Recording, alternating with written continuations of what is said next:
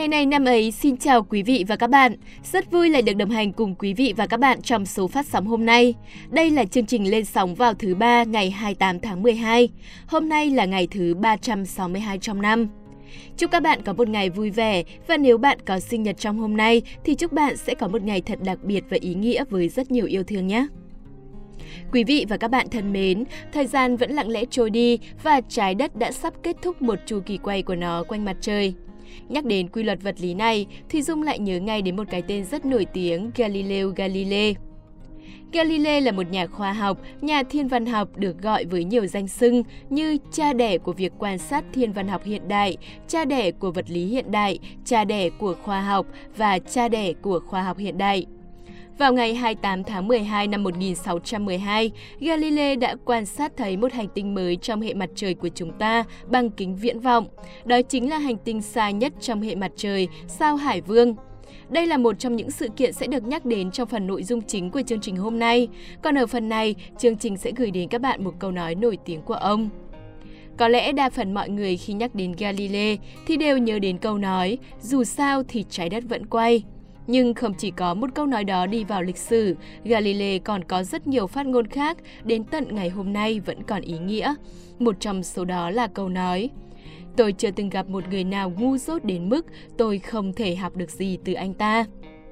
Câu nói này là bài học quý cho mỗi chúng ta về cách nhìn nhận, đánh giá người khác, cũng như về tinh thần cầu thị mà ai cũng cần có. Mỗi người sinh ra đều có điểm mạnh, điểm yếu riêng, đừng chỉ vì một vài điểm yếu của người khác mà xem thường.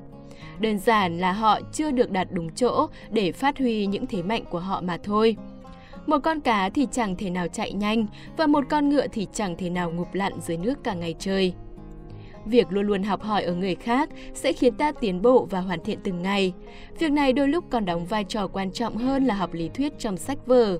Bởi mỗi người với những điểm mạnh, điểm yếu của mình sẽ là ví dụ thực tế sinh động nhất để ta nhìn vào và rút ra bài học cho chính bản thân ta. Để làm được điều này, ta phải có tinh thần vô tư không định kiến, cầu thị ham học hỏi. Hơn nữa, luôn công nhận điểm mạnh của người khác cũng là lúc ta hiểu ra rằng bất kỳ người nào cũng đáng được trân trọng và từ đó ta sẽ có những cách cư xử tốt đẹp hơn trong các mối quan hệ xã hội. Và cuối cùng, hiểu được câu nói của Galilei cũng sẽ giúp ta thêm tự tin vào bản thân mình. Không chỉ nên công nhận người khác, bản thân ta còn nên tin tưởng vào chính mình nữa. Đừng để những thất bại vấp ngã khiến bạn tự ti. Điểm mạnh của bạn sẽ được phát huy nếu bạn đặt nó vào đúng chỗ. Bất kỳ điều gì bạn thích, đam mê và có thế mạnh, hãy thử làm nó. Mình tin rồi bạn sẽ sớm thành công.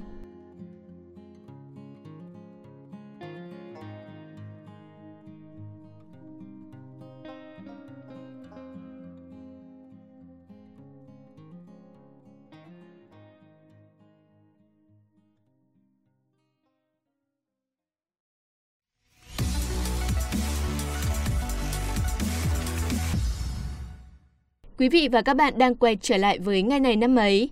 Ở những phần trước, thì Dung đã nhắc khá nhiều về những sự kiện đã diễn ra trong ngày hôm nay của những năm về trước. Bây giờ, chúng ta sẽ gặp lại hai MC Huyền Trang và Phạm Kỳ để tìm hiểu chi tiết hơn nhé. Mời các bạn cùng lắng nghe.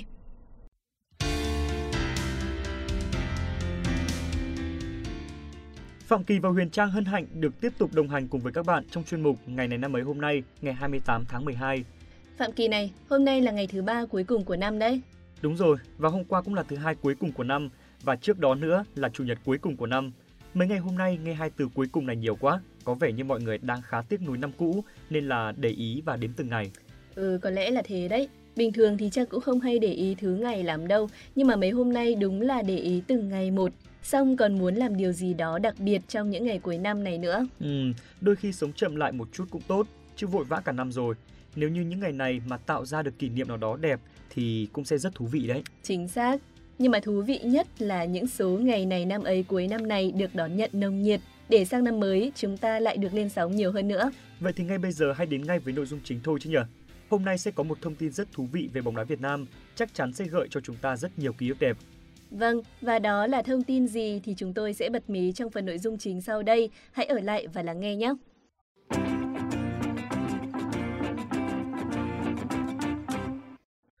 Quý vị và các bạn thân mến, giáo sư, nhà nông học Lương Định Của mất ngày 28 tháng 12 năm 1975. Ông là người đã có đóng góp to lớn cho nền nông nghiệp Việt Nam. Ông sinh ra tại làng Đại Ngãi, quận Kế Sách, nay thuộc thị trấn Đại Ngãi, huyện Long Phú, tỉnh Sóc Trăng. Nhà nông học Lương Định Của, học ngành nông nghiệp tại Nhật Bản. Thời gian ở Nhật Bản, ông đã có nhiều công trình nghiên cứu được tôn vinh. Ông còn được Hội đồng Khoa học Trường Đại học Tổng hợp Kyoto cấp học vị bác sĩ nông học, học vị cao nhất ở Nhật Bản lúc bấy giờ. Năm 1952, nghe theo tiếng gọi của quê hương, Lương Định Của cùng vợ và con trở về Việt Nam với mong muốn phấn đấu hết khả năng của mình để đóng góp vào sự phát triển của quê hương. Cuối năm 1954, ông cùng gia đình tập kết ra Bắc. Từ năm 1956 đến năm 1962, ông làm phó hiệu trưởng trường Đại học Nông Lâm. Từ năm 1963 đến năm 1967, Ông là Phó Viện trưởng Viện Khoa học Nông nghiệp từ năm 1968 đến ngày 28 tháng 12 năm 1975. Ông là Viện trưởng Viện Cây Lương thực và Cây Thực phẩm. Ông là đại biểu Quốc hội liên tục của các khóa 2, 3, 4 và 5, được phong tặng danh hiệu Anh hùng lao động năm 1967, được truy tặng huân chương lao động hạng nhất năm 1975 và giải thưởng Hồ Chí Minh về khoa học công nghệ đợt 1 năm 1996.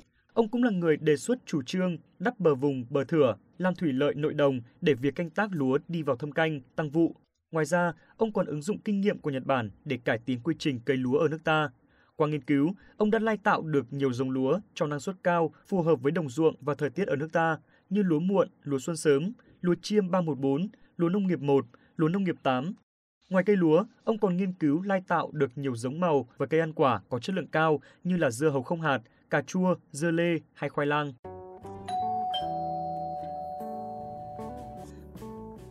Chúng ta cùng chuyển sang thông tin tiếp theo. Đây là thông tin về thể thao mà chúng tôi đã nhắc ở đầu chương trình. Ngày này 13 năm về trước, tức là vào ngày 28 tháng 12 năm 2008, đội tuyển Việt Nam đã lần đầu lên ngôi vô địch AFF Cup sau khi vượt qua Thái Lan ở trận chung kết AFF Cup 2008. Năm đó, đội tuyển Việt Nam của chúng ta đã lượt đi trên đất Thái. Thầy trò huấn luyện viên Calisto đã chơi một trận đấu cực hay để giành chiến thắng 2-1 nhờ các bàn thắng của Vũ Phong và Công Vinh. Trận đấu lượt về diễn ra vào ngày 28 tháng 12 năm 2008 trên sân vận động quốc gia Mỹ Đình. Ở phút thứ 21, Thái Lan đã ghi bàn thắng với công của Terasin Dangda. Dù vậy, được sự cổ vũ của khán giả nhà, đội tuyển Việt Nam đã bình tĩnh hóa giải những pha tấn công của Thái Lan. Phút thứ 90 cộng 3, đội tuyển Việt Nam được hưởng quả đá phạt trực tiếp trước vòng cấm của Thái Lan. Minh Phương treo bóng để Công Vinh đánh đầu ngược, san bằng tỷ số một đều. Bàn thắng của Công Vinh giúp cho đội tuyển Việt Nam đánh bại Thái Lan với tỷ số 3-2 sau hai lượt trận và giành chức vô địch kỳ AFF Cup 2008. Đó là lần đầu tiên mà đội tuyển Việt Nam lên ngôi vô địch ở một giải đấu cấp độ khu vực. Phải đến 10 năm sau, đội tuyển Việt Nam dưới thời huấn luyện viên Park Hang-seo mới lặp lại được thành tích này khi đăng quang ở đấu trường AFF Cup 2018. Năm nay 2021, đội tuyển Việt Nam đến với kỳ AFF Cup với mục tiêu bảo toàn chức vô địch. Thế nhưng may mắn đã không mỉm cười với chúng ta. Đội tuyển Việt Nam trở thành cựu vương của kỳ AFF Cup sau trận hòa với Thái Lan vào ngày 26 tháng 12 vừa qua ở trận bán kết lượt về. Tổng hai lượt trận, chúng ta thua Thái Lan với tỷ số 2-0. Mặc dù thất bại, nhưng những cầu thủ của chúng ta đã mang đến cho người hâm mộ một trận cầu rất hấp dẫn.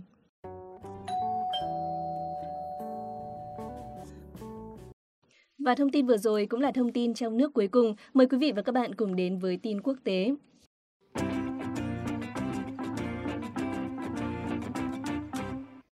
Ngày 28 tháng 12 năm 1612, Galileo đã quan sát thấy một hành tinh mới trong hệ mặt trời của chúng ta bằng kính viễn vọng. Đó chính là hành tinh xa nhất trong hệ mặt trời, sao Hải Vương. Galileo chính là nhà thiên văn học đầu tiên quan sát được sao Hải Vương. Tuy nhiên, Galileo đã nhầm sao Hải Vương là một ngôi sao cố định khi nó xuất hiện ở vị trí giao hội rất gần với sao Mộc trên bầu trời. Vì vậy mà Galileo không được công nhận là người phát hiện ra sao Hải Vương. Hai nhà thiên văn Leverrier và Adam là những người nghiên cứu và phát hiện quỹ đạo của hành tinh này. Sau đó, họ được công nhận là những người phát hiện ra sao Hải Vương. Sao Hải Vương là hành tinh thứ 8 và xa nhất tính từ mặt trời trong hệ mặt trời. Nó là hành tinh lớn thứ tư về đường kính và lớn thứ ba về khối lượng. Sao Hải Vương có khối lượng riêng lớn nhất trong số các hành tinh khí trong hệ mặt trời. Sao Hải Vương có khối lượng gấp 17 lần khối lượng của trái đất.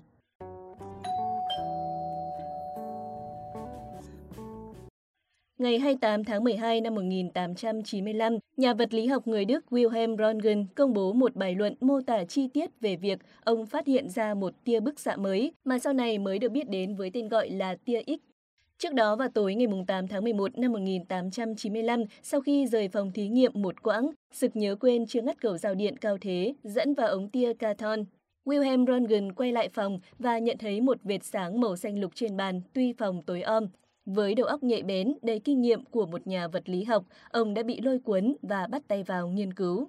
49 ngày sau đó, ông liên tục ở lì trong phòng thí nghiệm.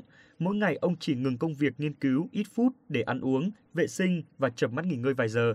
Nhờ thế, ông đã tìm ra tính chất của thứ tia bí mật mà ông tạm đặt tên là tia X. Và phát hiện này đã mang lại cho ông giải Nobel về vật lý đầu tiên năm 1901. Ứng dụng phổ biến nhất của tia X hiện nay là dùng trong ngành y tế và phục vụ kiểm tra an ninh tại các cửa khẩu, sân bay. Các bạn thân mến, thông tin về khoa học vừa rồi đã khép lại chương trình ngày này năm ấy hôm nay. Cảm ơn quý vị và các bạn đã chú ý lắng nghe. Xin chào và hẹn gặp lại.